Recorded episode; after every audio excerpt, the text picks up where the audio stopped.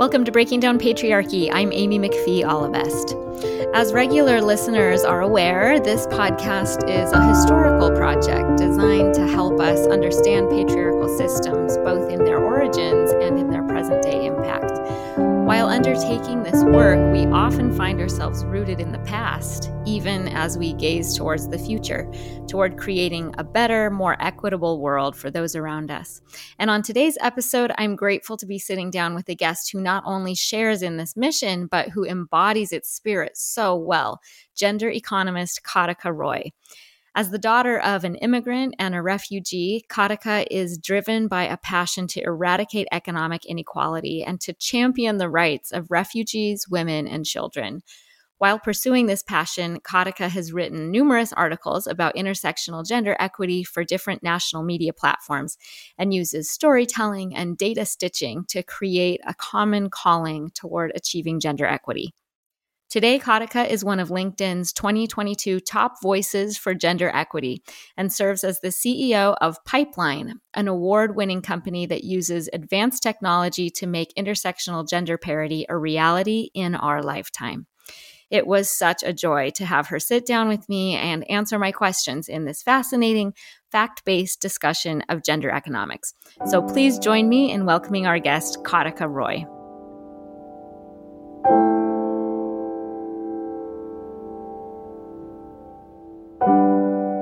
Welcome, Katica Roy. We're so excited to have you here with us. And I wonder if we could start by having you introduce yourself to listeners and tell a little bit of your personal story, where you're from, and some things that inform the lens that you bring to your work. You bet. Thank you so much for having me today. So, I am a gender economist, which what that means for folks who may not know what a gender economist is is I look through the economy through the lens of gender and intersectional gender equity. So gender plus race and ethnicity and age. I'm also the CEO and founder of Pipeline, which is an award winning company that increases the financial performance of companies through closing the intersectional gender equity lens. We actually did a research study across 4,000 companies in 29 countries. And what we found was that for every 10% increase in equity, there's a 1% to 2% increase in revenue. So that's the model of our platform. More broadly, and I will I will go through this quickly, but you know, I think for me as I think about why I started Pipeline and how I got here to recording this podcast today, is that I'm the daughter of an immigrant and a refugee, and that had a lot to do with why I started Pipeline. So my mom was born in 1939, the year that World War II began, on the Isle of Guernsey, which is one of the Channel Isles of the United Kingdom. And a year later, when France fell to the German army, Prime Minister Churchill doubted his ability to defend the Channel Isles. And so he actually evacuated them. And 5,000 children were evacuated. My mother was one of those children. And she was on the last ship off and she was separated from her four older siblings and her mother. She was placed into an orphanage and adopted a year later. She actually came here to the United States when she was 21, when she was emancipated for equality and opportunity. So that's my mom. wait, wait. I have one more question. So sure. she was separated from her mom and her siblings. Yeah. Yes. But did she ever find out what happened to them? She did. So her mother by way of actually my father helped. She was able to find one of her siblings. And then she and that sibling hired a private investigator and found the other three siblings as well as her mother. Her mother actually was later in years at that point and actually passed away before they were ever able to meet. But our family has been in contact with two of the siblings the the sister that my father found as well as the brother who is still actually living in Guernsey. My goodness. I know that's a tangent, but that was just too fascinating and heartbreaking of a story to just not dig into that a little bit. That's so hard. Yeah, you can just imagine what it would be like for a little girl not yet two to go to a new place afraid and alone all by herself and the the impact that that might have combined with the the ability to get through that, the pure tenacity and grit to survive and make the most of what you could given what you had. Wow. Yeah. Uh, and and you know, my father was a refugee, so he escaped from Hungary after the fall of the 1956 revolution. He actually escaped. He was 34 at the time. He had been a, a POW in the Second World War, lost all but four of his teeth to malnutrition at the age of 23. And when the Hungarian Revolution fell, he decided that it was better to risk his daughter's lives in pursuit of freedom than to commit their futures to living under communist rule. And so my three oldest sisters were born in Hungary. When they escaped, they were three, seven, and eight. And they walked across a minefield with the help of Hungarian freedom fighters, crossed the border into Austria, and arrived to a refugee camp. And less than two months in their, into their stay in the refugee camp, President Eisenhower sent Air Force One to bring 21 Hungarian refugees to the US on Christmas Day, 1956. And they were on that plane. Oh my and, gosh.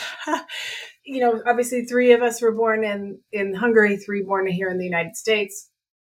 And the idea that it took one person of a, in a position of power who happened to be President Eisenhower to stand up and say, This will not happen, not on my watch. I will do something about this, that changed the trajectory of not only my family, but also my life and what was the opportunities that I would have.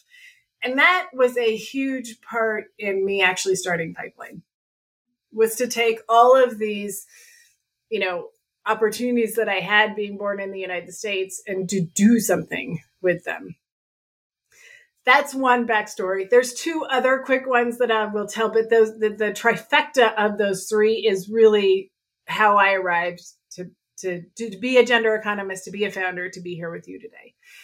The second is that I am the youngest of six kids, five girls, one boy.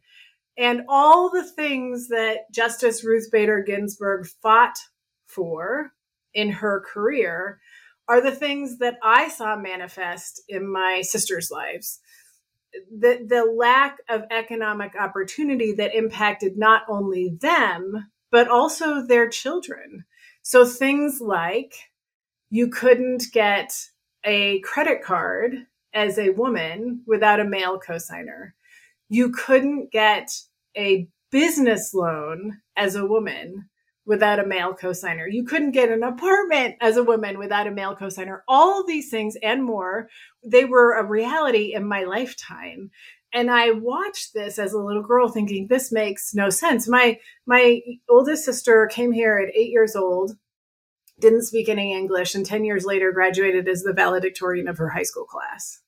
Awesome. And, you know, basically barred from full participation in the economy. Wow. And then the last piece is that I am a breadwinner mom for a family of four, and I fought to be paid equitably twice and won. So I also had this experience. And and I'll, I'll tell you one story very quickly, but after my daughter was born, actually, when I was on maternity leave with her, my boss was optimized, which is a fancy word for fired. And when I came back from maternity leave the day after, I was asked to take on one additional team. So I had two teams that I was managing. And then two weeks later, I was asked to take on a third team, which is great opportunity for a breadwinner mom, family of four. But my male colleague was one pay grade higher than I was, and he took on one team and also received additional compensation for that team. And I received nothing. And I thought, wait a second, this is not okay. So I went about re- and I re- I tried to both talk to them and kind of realized over a course of conversation that probably not a lot was going to happen. So I thought there's got to be something that makes this illegal. So I did my research and found the Lilly Ledbetter Fair Pay Act, which happens to be the first piece of legislation that President Obama signed into law.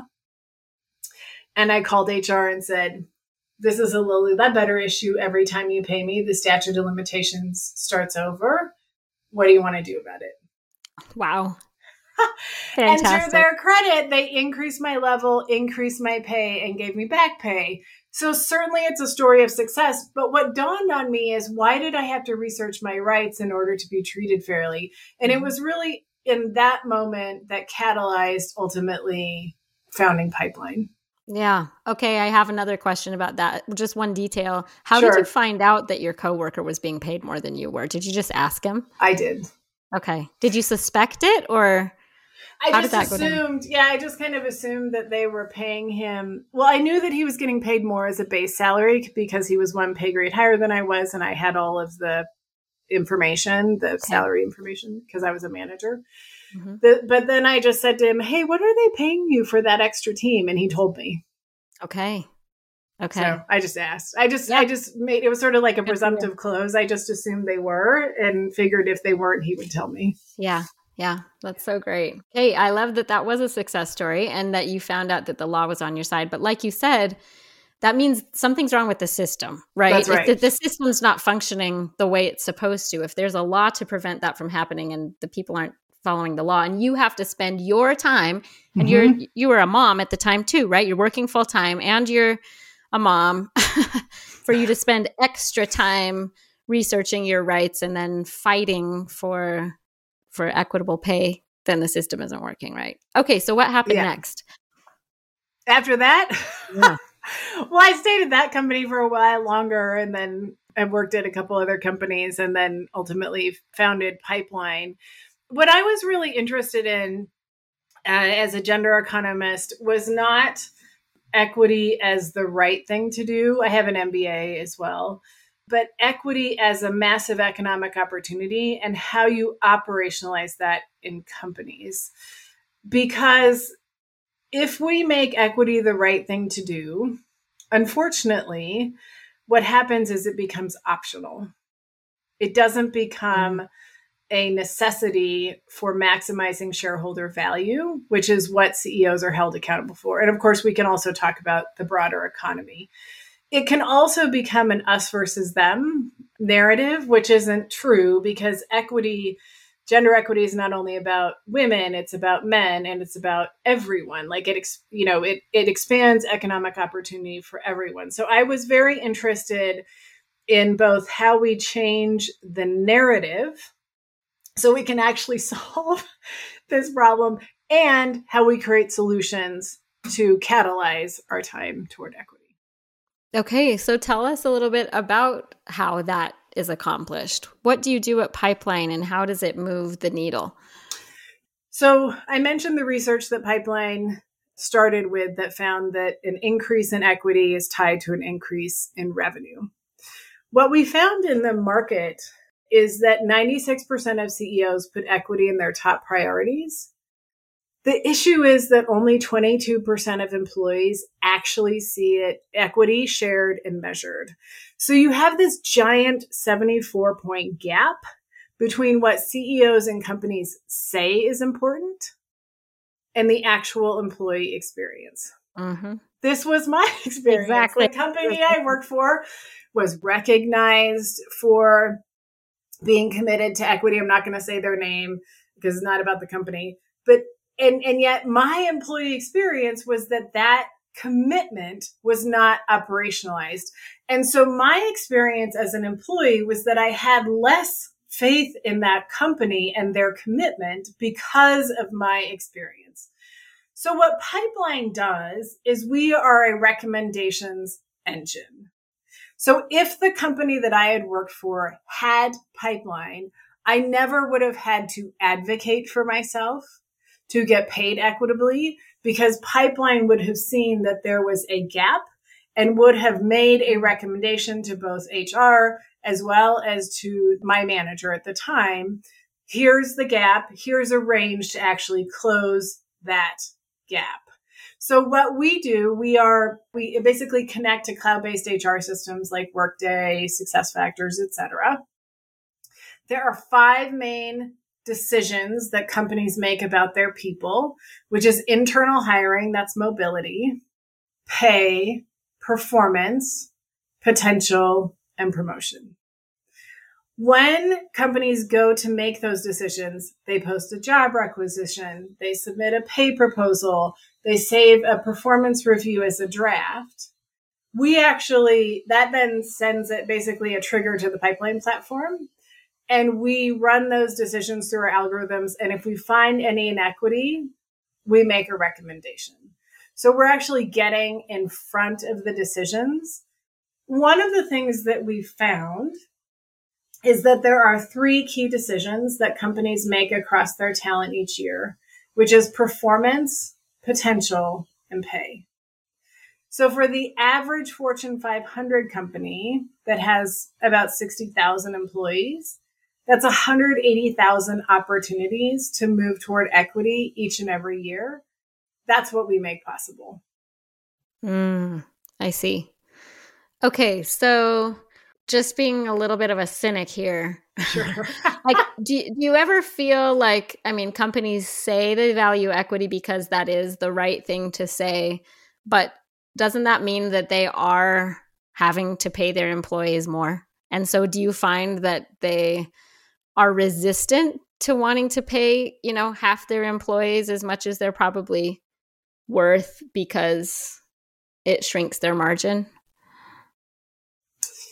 You know, it's interesting that you mentioned that. We we haven't found that so much. To, to be honest, it's it's more about like the liability is some some of the questions. But you know what's interesting about that is that what we have found is that it's not only women who are paid less. Mm. So when we look at pay, one of the things we're looking at is representation, not only at the company level, but in functions and level levels compared to what percentage of the pay gap they make up.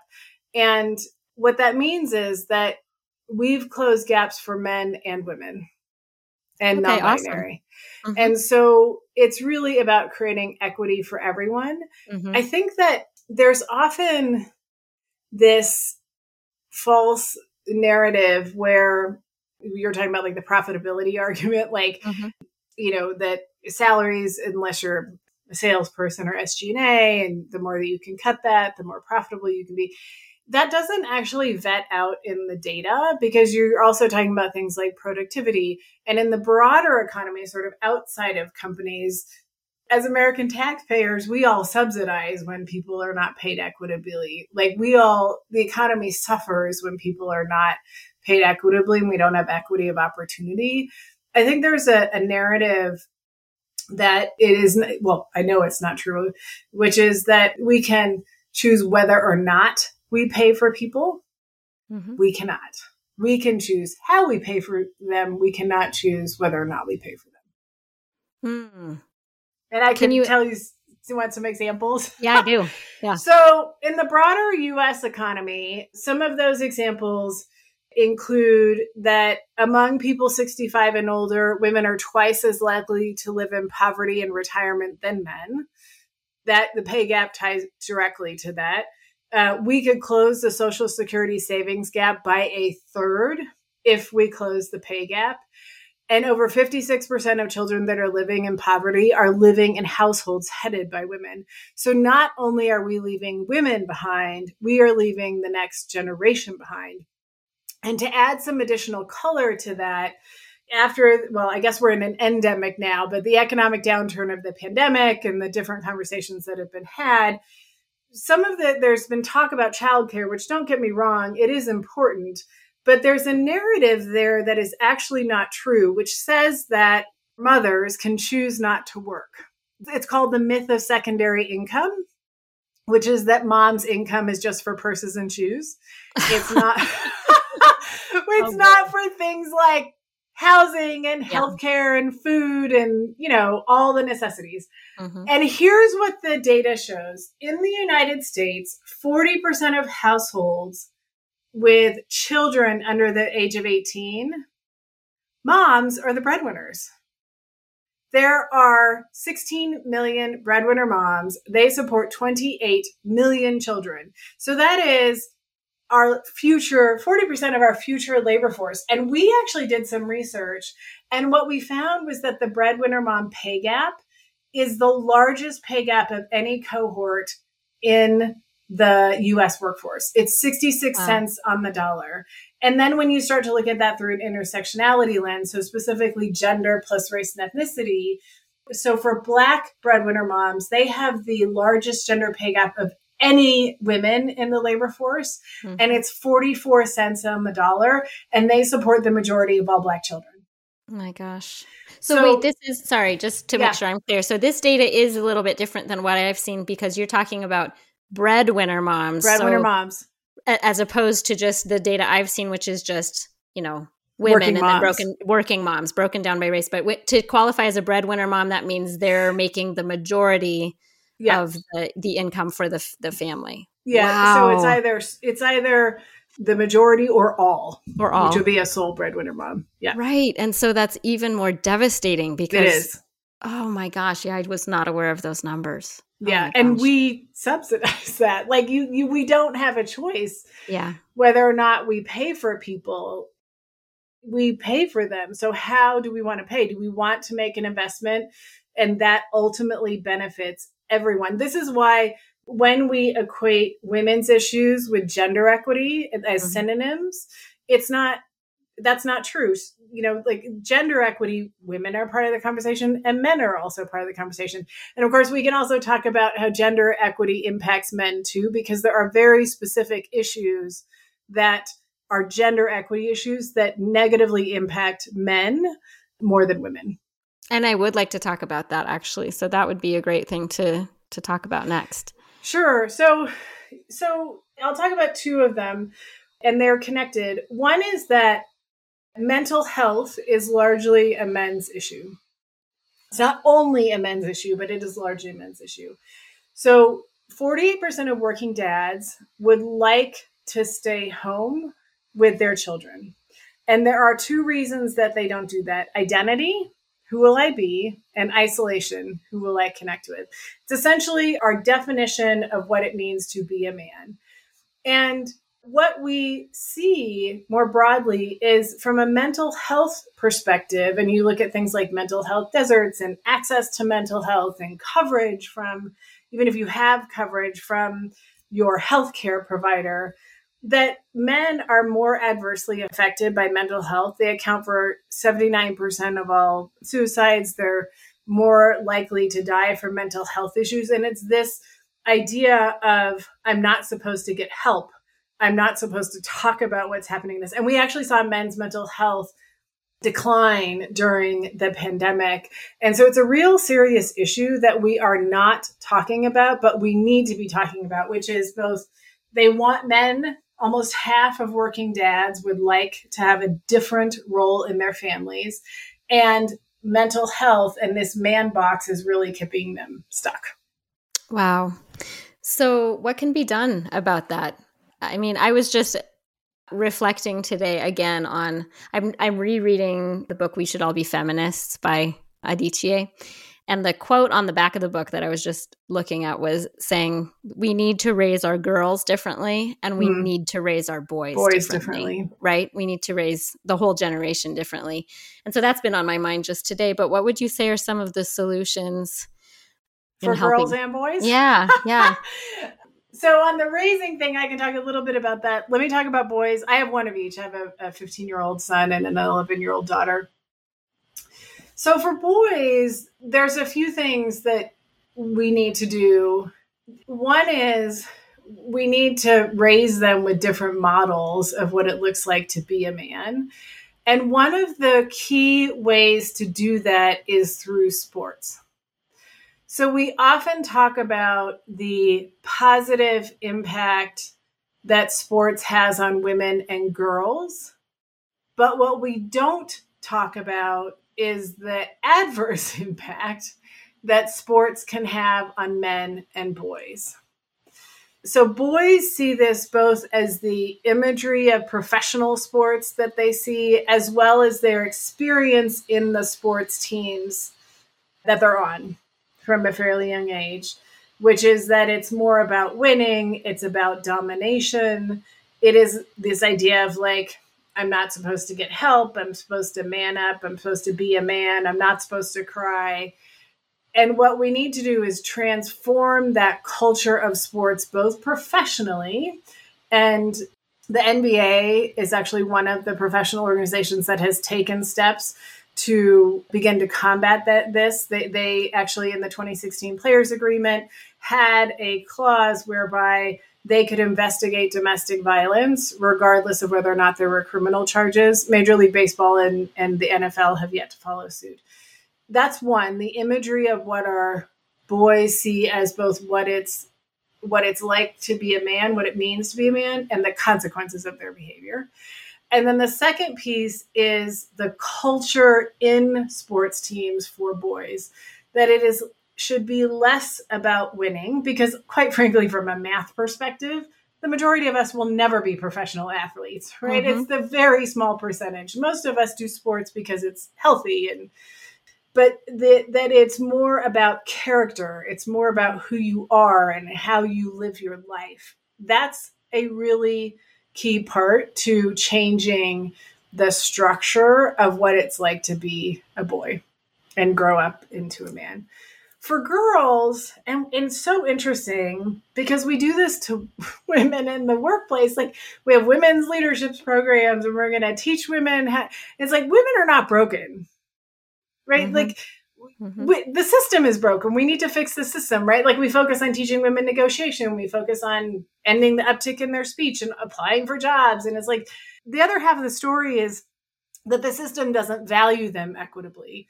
So for our girls we need to teach them to recognize inequity and to be able to respond to it. And I'll give you two very concrete examples of how I did this with my daughter. So, my daughter obviously is my youngest. And one of the things that I noticed when she was little that didn't happen with my son was that people complimented her on her looks from like like 18 months totally. old, right? Yep. Yep. And and so I responded and then taught her to say so when people say, "Oh, she's so cute," I would say, "And she's smart too."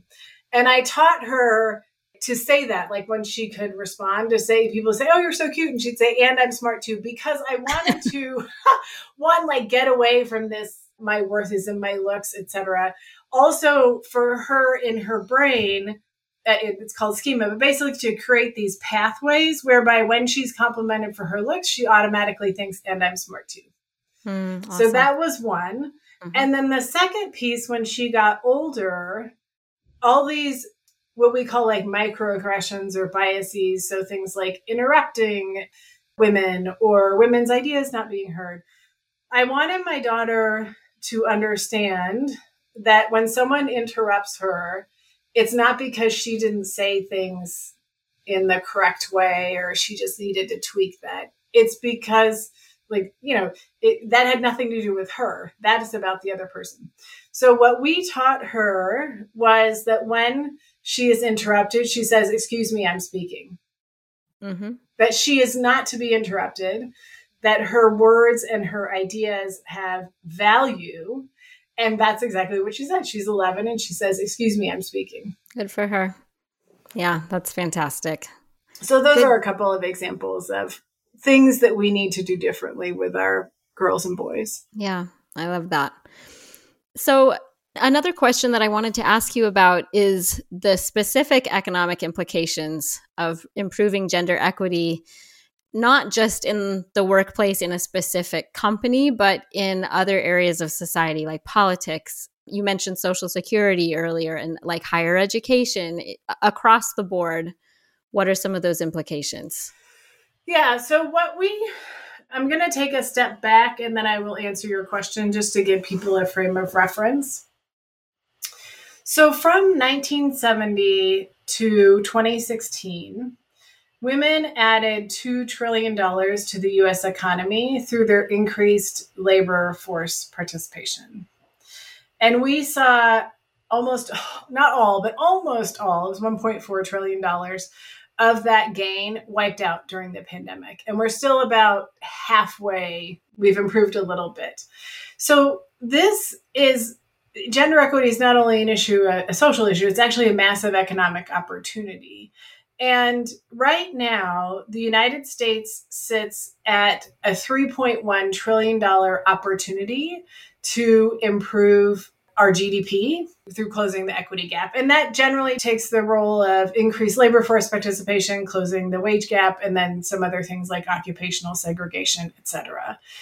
But the other piece around the economics is that gender equity is something that cuts straight through the US economy, right? So, for instance, in occupations or sectors that have pay gaps, almost all of them do, right? Eh, 90 some odd percentage of, of occupations have pay gaps. We actually subsidize that pay gap. The American tax, if you're an American taxpayer, you offset that pay, you are paying for that, right? So that's one way to understand that. And then the other piece that I would add to that is if you just look at the last jobs report in the beginning of July, and then also the number of jobs open, et cetera. So we currently sit at a 5.4 million person gap between the number of jobs that are open and the number of people who are looking for jobs. There's about there's almost two jobs open for every one person looking for a job. And yet, we have 760,000 women missing from the labor force since the beginning of the pandemic. Hmm. If we just bring them back, we could hmm. begin to close that gap.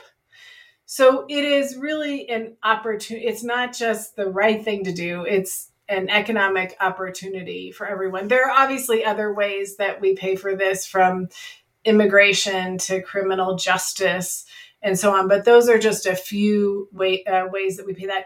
The other thing I want to talk about very quickly from an economic perspective, be, because if you look at it from a labor economics perspective, you have education attainment, labor force participation, and wages we often talk about wages as the gender pay gap, that 83 cents on the dollar that's coming into women's wallets. But there are two additional ways that the wage gap actually comes out. It's not only the money coming in to women's wallets, it's that women have more money coming out of their wallets. It's the three legged stool. And uh, let me go into those two really quickly. One is student loans, and the second is the pink tax. Women are 57% of all college graduates, and yet they hold two thirds of all student loans. There's almost a 10 point gap between their college, their rate of acquiring bachelor's degree and higher, and the per percentage. Yeah. So the student why? loan conversation is a gender equity conversation. Yeah. And the reason why that happens, there's two. One is that the gender pay gap starts in college, so women have to borrow more money earlier and they're less able to pay it off faster.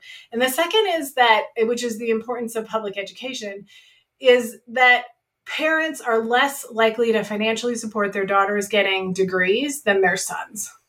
I was going to ask, like, it can't be that, right? It really is. that. That is the importance of publicly funded education. That if oh, in, in developed countries like the United States, where we fund public education, it offs like that is critically important as a gender equity lever. That's one. The, the other piece around the pink tax, right? So 50% of the time, women pay 7% or more for items. So that could be everything from dry cleaning to shaving cream to whatever, anything that's gendered. One of the pieces of that is the gender tariff gap, which is that on average, uh, like gender is actually written as a statistical calculation, as part of the statistical calculation for tariffs for footwear and apparel. So women on average pay a 15.1% tariff, and men pay an 11.9% tariff. Stop that. What? so you what? You get, sometimes men pay more, sometimes women pay more, but on average, women pay more. Why? Like, how do they get? It's written into the statistical calculation. So, for instance, you could have a hiking boot or a t-shirt that are same thing. One is for men, one is for women. The tariffs are different. So, this is one of the sneaky ways that gender inequity is baked into our economic system. Wow. I'm like having a hard time processing this because I mean as we've talked about we've talked about this a lot on the podcast cuz the it goes chronologically, mm-hmm. the, the first season especially, and we kind of trace the evolution of the yeah. gender systems. And since women were not even like you said earlier in this conversation, not even allowed to really participate in the yep. economy, not allowed to participate in higher education or in politics. They didn't even have their own money until recently. So, how are they being taxed at a higher rate than men if they have never had as much money? And very recently, relatively speaking, didn't even have any money. Like in, under the laws of coverture, all of their money was their husband. So, I'm just thinking, right. like, how did it change from women had no money and no participation in the public sphere to now an assumption that they would have money to pay? How? I it, I don't think it's an assumption to pay. Is this? We often believe that public policy is gender neutral. Oh yeah, it isn't. It isn't. It's gender ignorant. Hmm because as you've made in your you know the points that you've made in your podcast the system was not built for women mm-hmm. or it by women or by women it was right. it wasn't and so all of the when we assume that it's gender neutral without doing investigation mm-hmm. when you do the investigation sometimes you find that it's gender ignorant the gender tariff gap is one example of that. Amazing. And there's actually a pretty easy solution. There's two solutions to that. One is just remove gender from the statistical calculation.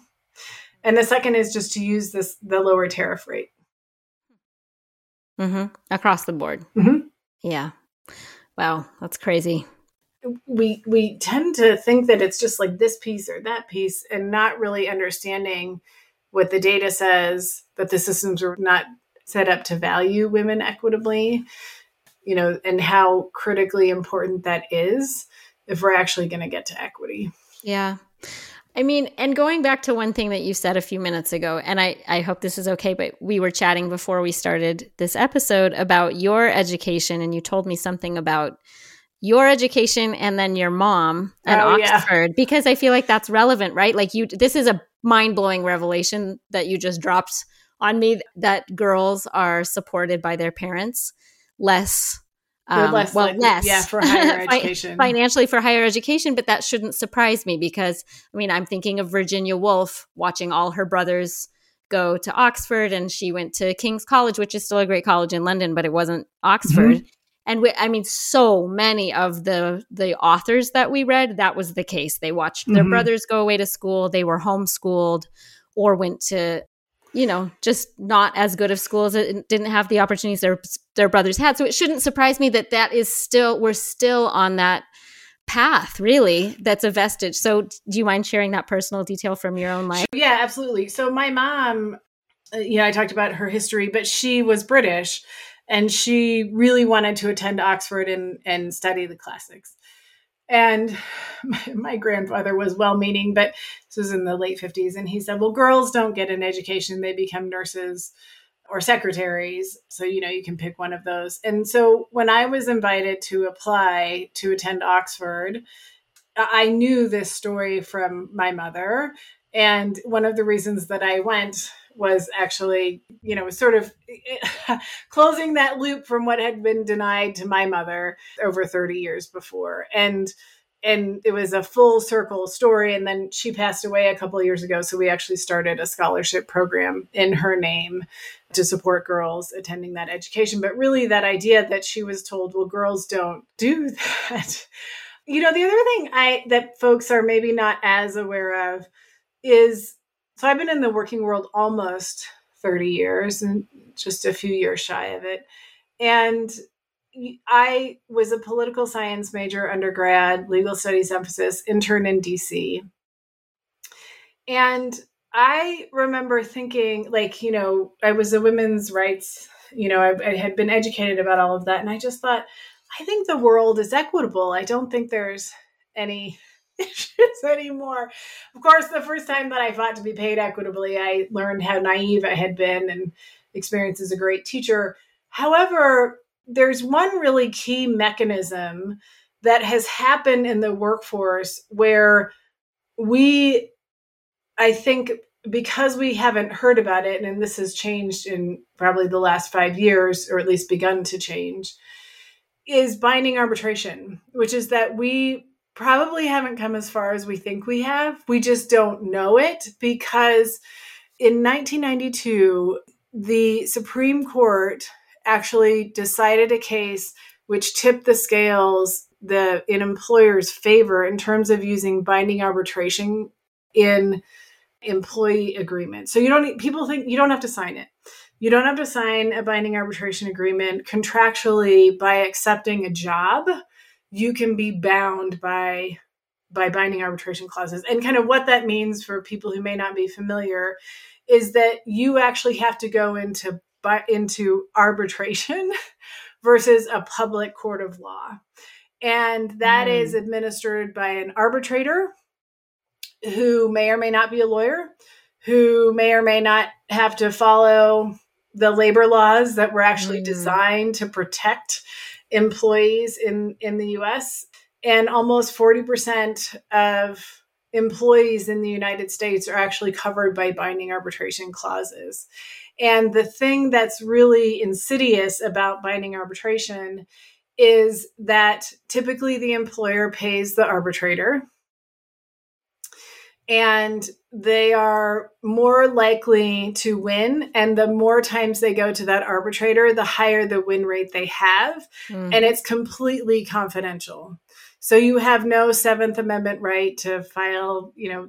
So this this is one of the things where it has been a real issue uh, in terms of us finding out what is actually happening in the labor force. Wait, okay, so you how is that legal is my question. I'm like trying to think of a there's a supreme court so the so uh, binding arbitration was originally started to essentially unclog the courts for commercial disputes so two commercial entities had uh, a dispute. Instead of going to the courts they would settle it through this you know it's essentially you would think kind of two somewhat equal entities commercial entities w- could actually you know solve this issue but then there was a case in 1992 which really tipped the scales in terms of employers being able to use that. And since that time, it's just grown exponentially.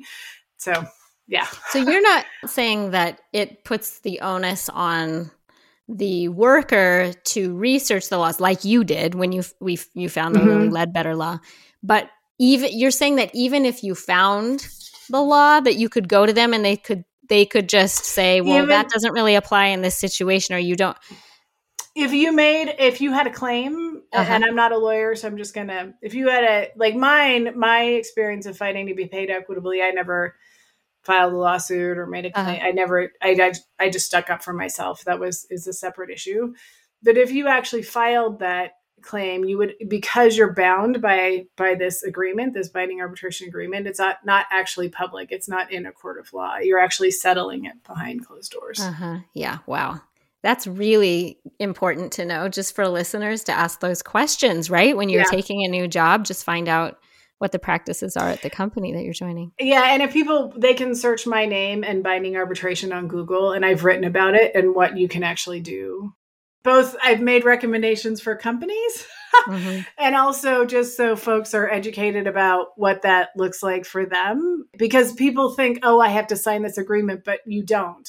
Okay. Just by just by virtue of, you know, accepting an offer that's an agreement. Wow. Right? So Okay, the last question I have for you Katica is something that you had written about was the lack of data driven analysis within the current discourse around gender economics. So, what's driving that lack of, of data driven analysis? Check box diversity. Hmm, what does so, that mean? So, companies spend $8 billion on gender equity solutions, largely implicit bias or unconscious bias training and it has the interesting thing about that is it has it either has no impact on moving toward equity or it can actually unconscious bias training can actually reinforce stereotypes so it makes it worse. So just like we wouldn't manage our businesses without data and metrics that actually move that company forward we really need to look at equity and uh, decision making around equity from a data driven perspective. So rather than what I check box diversity, you know, everybody's gone through this unconscious bias training, everyone has gotten these things. What we need to do is to get in front of the decisions that we're making. So, you know, internal hiring, pay, performance, potential and promotion, ensure that those decisions are equitable before they're made. And also, we need to change the narrative to instead of just social issue or the right thing to do, it's actually a massive economic opportunity. That one of the key levers that CEOs in particular can pull to maximize shareholder value is equity, is actually moving toward equity and using technology such as pipeline we actually now have the opportunity to do that and do it at scale. Just to give you one quick data point, what we have found across our implementations at Pipeline is that companies improve equity by 67% in the first three months on the platform. So there's a when you take all of those little decisions together and you're using technology at scale, there's a huge opportunity for us to leap forward in our pursuit of equity. One of the things we often talk about is that the question mm-hmm. isn't can we close the gender equity gap in our lifetime? We can. We have the technology to do it. We have the ability to do it. The question is, will we choose to? Hmm. Well, that's kind of inspiring, I guess. That's I mean, there's there's room for optimism in mm-hmm. in looking at that that it can be done at least. But I guess on the other hand, it's disheartening sometimes when you watch people make choices that Well, I think we have to keep talking about it because if yeah. we keep talking about it and we keep raising awareness, the reason why the narrative and the and talking about it in stories and data together matter is because if we think about the problems differently, we will think about the solutions differently mm. and we will get to solutions that actually achieve equity in our lifetime. Mm-hmm. Wow. Well, I'm I learned so much, Katica. I'm so grateful for your time today. Thank you so much for sharing your your expertise with us on this topic as a historian. I mean, I was an English undergrad and then my grad school was in the humanities. I I read old books all day. And so hearing about I mean, I I care so much about gender parity in the world, but I really have not spent any time at all looking at gender economics. And so, I mean, this was an incredibly valuable conversation for me and for our listeners. So thank you so much for being here. Yeah, absolutely. Thank you for having me.